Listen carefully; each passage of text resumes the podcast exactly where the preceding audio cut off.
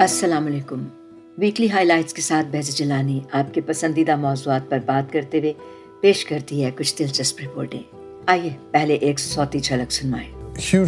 اس کی شدید طلب اور شدید ضرورت ہے۔ گروپ تھراپی ایک ایسا تجربہ ہے جس کی نہ صرف ملواکی میں بلکہ پورے ملک میں شدید ضرورت ہے۔ کیا خوب بات ہے کہ آج کل واقعتاً گروپ تھراپی بہت اہم ہے۔ زندگی کے مختلف مسائل بعض اوقات اتنی شدت سے گھیر لیتے ہیں کہ کسی نہ کسی مدد کی ضرورت محسوس ہونے لگتی ہے۔ کمیونٹیز کے لیے اس تھراپی کی اہمیت کیا ہے؟ تفصیلی رپورٹ پیش کریں گے۔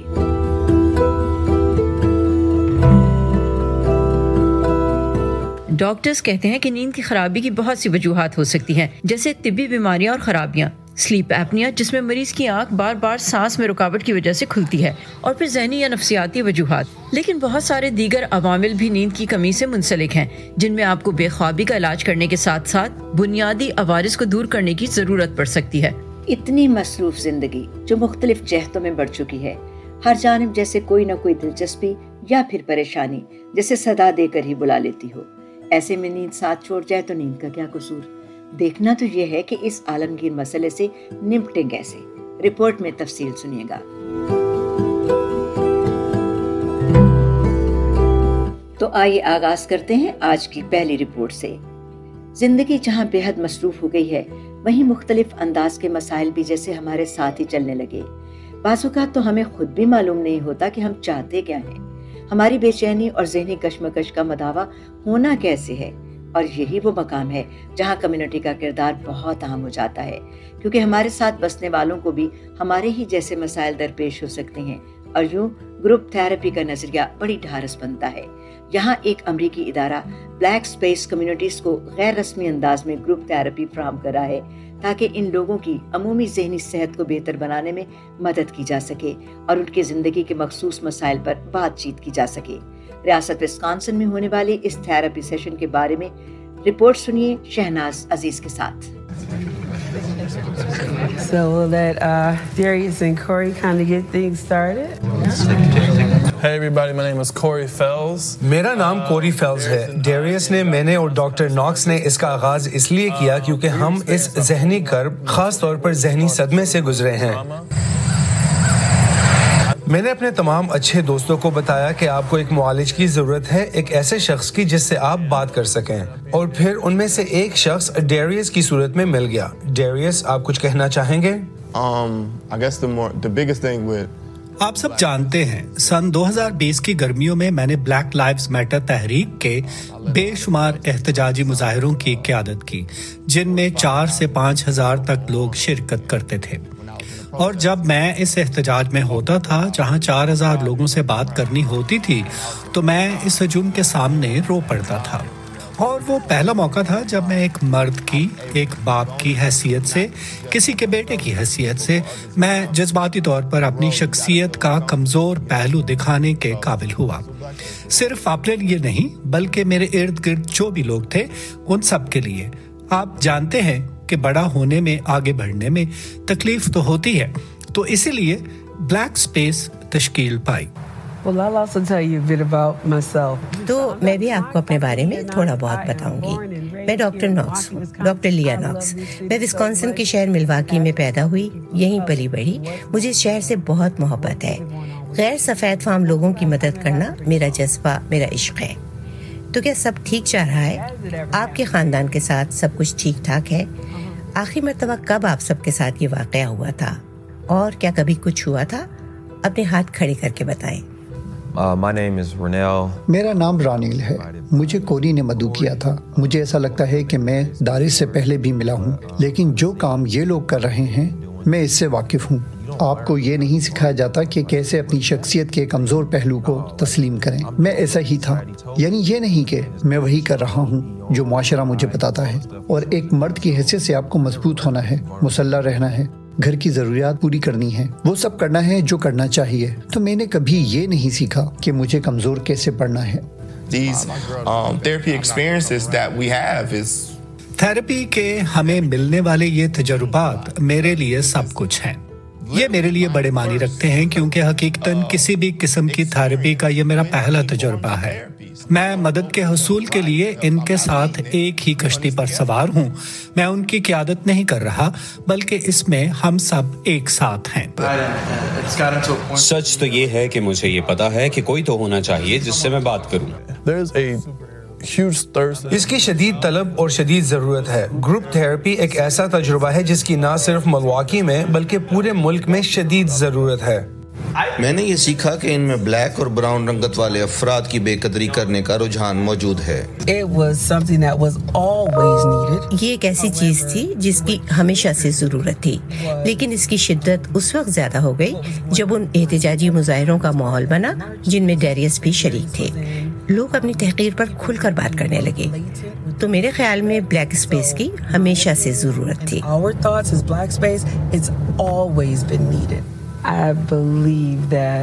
پہلی بات تو یہ کہ میں سمجھتی ہوں کہ حقیقت ہم نے یہاں بہت سود مند بات چیت کی ہے۔ اور میں یہ جاننا چاہوں گی کہ آپ لوگوں کی آج کی بات چیت اور اس گروپ کے بارے میں جو رائے ہے وہ صرف چند الفاظ میں بتا دیں۔ کیونکہ میں یہ جاننا چاہتی ہوں۔ میں نے آج یہ سیکھا کہ ایسے لوگ ہیں جو اپنی ذہنی صحت کی بحالی کے لیے جدوجہد کر رہے ہیں۔ اس میں ایک کمیونٹی کا احساس ہے۔ چیزوں کو ان کے تناظر میں دیکھنا چاہیے۔ پہلی بات یہ کہ فکر مت کریں اور دوسرا یہ کہ آپ کافی ہیں۔ لیزا وورا کے ساتھ Shahnaz Aziz Voice of America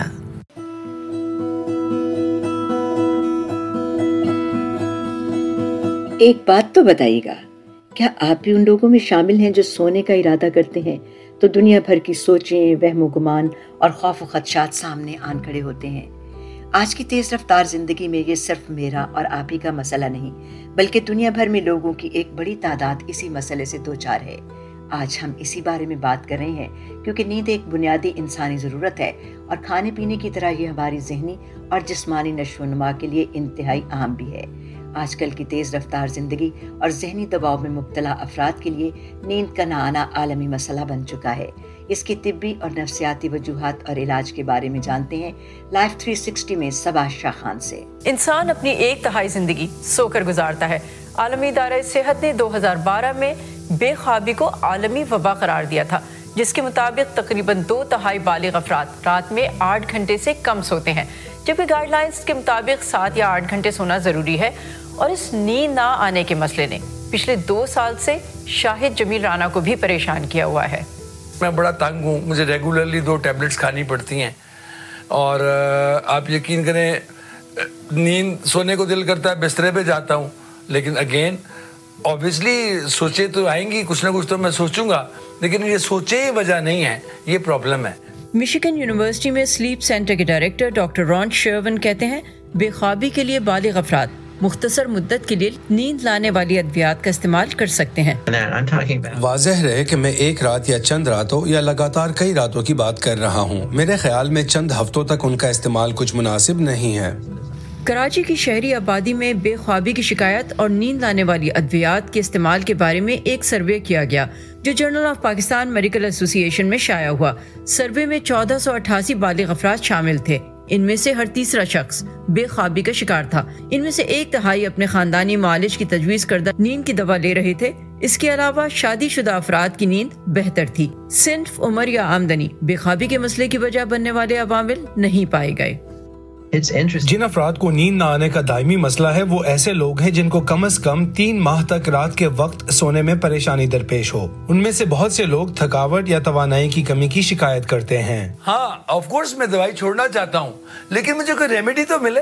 doctors کہتے ہیں کہ نیند کی خرابی کی بہت سی وجوہات ہو سکتی ہیں، جیسے طبی بیماریاں اور خرابیاں۔ سلیپ ایپنیا جس میں مریض کی آنکھ بار بار سانس میں رکاوٹ کی وجہ سے کھلتی ہے، اور پھر ذہنی یا نفسیاتی وجوہات۔ لیکن بہت سارے دیگر عوامل بھی نیند کی کمی سے منسلک ہیں، جن میں آپ کو بے خوابی کا علاج کرنے کے ساتھ ساتھ بنیادی عوارض کو دور کرنے کی ضرورت پڑ سکتی ہے۔ میں پڑھتا ہوں، کیونکہ مجھے یہ ماننا ہے کہ جب آپ کو نیند نہیں آتی تو آپ کو کچھ پڑھنا چاہیے، یا کوئی مووی دیکھنی چاہیے، دیکھتے دیکھتے نیند آ جائے۔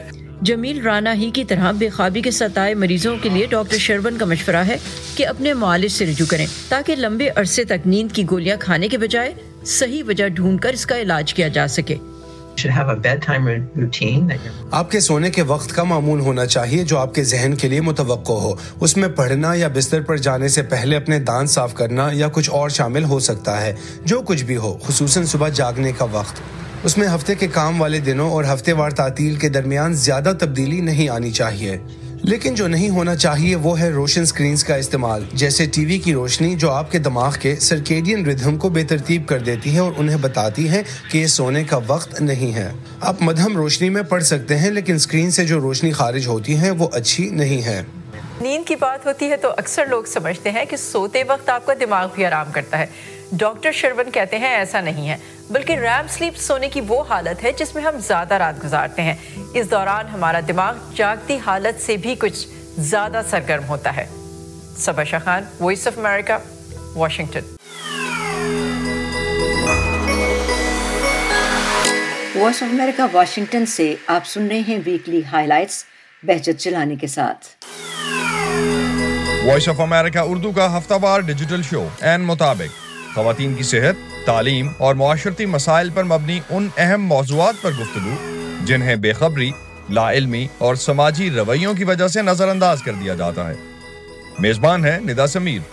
دیکھیے این مطابق پاکستان میں ہر پیر کی رات نو اور بھارت میں ساڑھے نو۔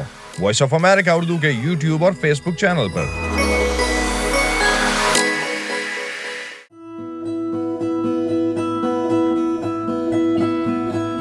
یہ وائس آف امریکہ واشنگٹن کی اردو سروس ہے۔ آپ سن رہے ہیں weekly highlights podcast Jason Trouble تسلیم کرتے ہیں کہ ایسا نہیں لگتا کہ ایک مکمل الیکٹرک گاڑی یا ای وی پک اپ ٹرک پیٹرول سے چلنے والی ٹرکوں جیسی پذیرائی حاصل کر پائے گا۔ جی ہاں الیکٹرک کاریں آج کل روزمرہ زندگی کے معاملات میں شامل ہی ہو چکی ہیں۔ کار آج لگژری نہیں ضرورت بن چکی ہے۔ اور الیکٹرک گاڑیوں کا رجحان ہماری گفتگو کا ایک دلچسپ موضوع بھی بن گیا ہے۔ آج ایک ایسی نمائش کی سیر کرا رہے ہیں جہاں بات ہی الیکٹرک کاروں اور ٹرکوں کی ہو رہی ہے۔ تفصیلی رپورٹ سنے گا تھوڑی دیر میں۔ اور اب ویکلی پوڈ کاسٹ میں آپ کے لیے ہم جو رپورٹ لائے ہیں، یقیناً آپ کو پسند آئے گی۔ ہم میں سے بہت سو کو ذاتی زندگی میں کچھ نہ کچھ جمع کرنے کا شوق تو ہوتا ہی ہے، اور بعض اوقات یہ شوق ایک مشغلے کی شکل اختیار کر لیتا ہے۔ متعدد مثالیں ملتی ہیں کہ جوتے، کپڑے، کتابیں یا پھر خوشبو تک جمع کرنے والے اپنے شوق کو اگلے مرحلوں تک لے جاتے ہیں اور اپنے لیے منافع بخش کاروباری سرگرمیوں کا آغاز کرتے ہیں اور یوں شوق پورا ہونے کے ساتھ ساتھ فائدے بھی ہونے لگتے ہیں۔ لیکن بعض لوگ صرف اپنے شوق کی خاطر جمع کرتے ہیں، کاروبار نہیں چاہتے۔ باہر طور یہ ایک دلچسپ مشغولیت ضرور ہے۔ قدیم اور نادر اشیاء جمع کرنا افراد کا مشغلہ ہوتا ہے۔ جیسے امریکی ریاست میری لینڈ کے رہائشی چیٹ شپیرو کی ہی مثال لیجیے جنہیں بلب جمع کرنے کا شوق ہے۔ اس امریکی شہری کے پاس نایاب بلب اور برقی آلات کی کلیکشن ہے اور اس دور کی بھی اشیاء ہیں جب بلب ایجاد ہوا تھا۔ آج آپ کے لیے پیش کر رہی ہیں سمپلی امریکہ میں، فائزہ بخاری اپنی رپورٹ میں تفصیلات۔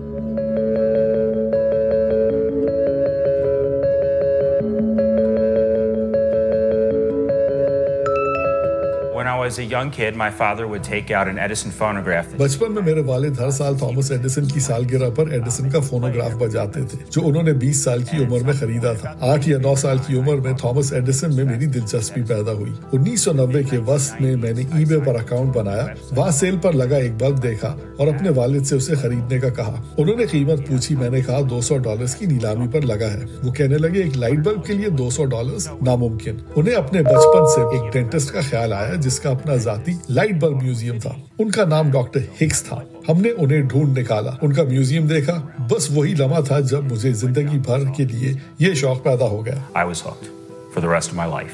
ریاست میریلینڈ کے رہائشی چیٹ شپیرو کا منفرد تاریخی بلب جمع کرنے کا شوق اب بھی اسی طرح برقرار ہے۔ انہوں نے اپنے آفس کے ایک حصے کو میوزیم میں بدل دیا ہے۔ ان کے پاس اٹھارہ سو اناسی سے اٹھارہ سو پچانوے کے دور کے چار سو نادر بلب ہیں۔ کلیکشن میں بلبوں کی تخلیق سے متعلق ہر طرح کی اشیاء موجود ہیں۔ ڈائنامو کہلائے جانے والے جنریٹرز، میٹرز، سوئچز، ساکٹس، ایک سسٹم کے وہ تمام حصے جو لائٹ جلاتے ہیں۔ اس کے علاوہ ایک بڑا حصہ تاریخی دستاویزات کا ہے۔ کل ملا کر تقریباً ایک ہزار نادر اشیاء۔ ٹامس ایڈیسن کو بلب کا موجود کہا جاتا ہے، لیکن اس میوزیم میں موجود اہم نوادرات ثابت کرتے ہیں کہ اس اہم دریافت کے پیچھے بہت سے دیگر افراد کی کاوشیں بھی شامل تھیں۔ جیسے سیاہ فام امریکی لوئس لیٹیمر، ایک اور اہم نام برطانوی موجد جوزف سوان کا تھا۔ جوزف سوان بھی ایڈیسن کی طرح ایک کامیاب بلب بنا رہے تھے اور دونوں نے صرف چند دن کے فرق سے بلب بنا کر پیٹنٹ کر لیے۔ اگر آپ برطانیہ جائیں تو وہ آپ کو بتائیں گے کہ جوزف نے پہلا بلب بنایا۔ یہاں امریکہ میں ہم کہتے ہیں ایڈیسن نے بنایا تھا۔ چیٹ کے پاس اس زیر زمین برقی تار کا ایک ٹکڑا بھی موجود ہے، جسے اٹھارہ سو اسی میں نیو یارک کے مینلو پارک میں بلب روشن کرنے کے لیے استعمال کیا گیا تھا۔ اس شو کیس میں دنیا بھر کے قدیم بلب اور وقت کے ساتھ ساتھ ان کی ترقی یافتہ شکل کی تاریخ موجود ہے۔ سب سے پہلے بنائے گئے بجلی کے میٹرز بھی دیکھے جا سکتے ہیں۔ بڑے پیمانے پر بجلی کی فراہمی کے ڈائنموز یا جنریٹرز اور اس دور میں امیر گھرانوں میں استعمال ہونے والے مہنگے برقی آلات کے اصل نمونے بھی پائے جاتے ہیں۔ چیڈ اپنی فل ٹائم ملازمت کے علاوہ ہفتے کے ساتوں دن اوسطن تین تین سے چار گھنٹے اپنے اس شوق کے لیے وقف کرتے ہیں۔ اپنے ہم ذوق افراد کے ساتھ مل بیٹھنے کے لیے وہ ہر سال یہاں ایک محفل کا اہتمام بھی کرتے ہیں۔ مستقبل میں ان کا ارادہ اپنے نادر مجموعے کی عوام کے لیے باقاعدہ نمائش کا بھی ہے۔ ان نادر اشیاء کے حصول کے لیے وہ کسی بھی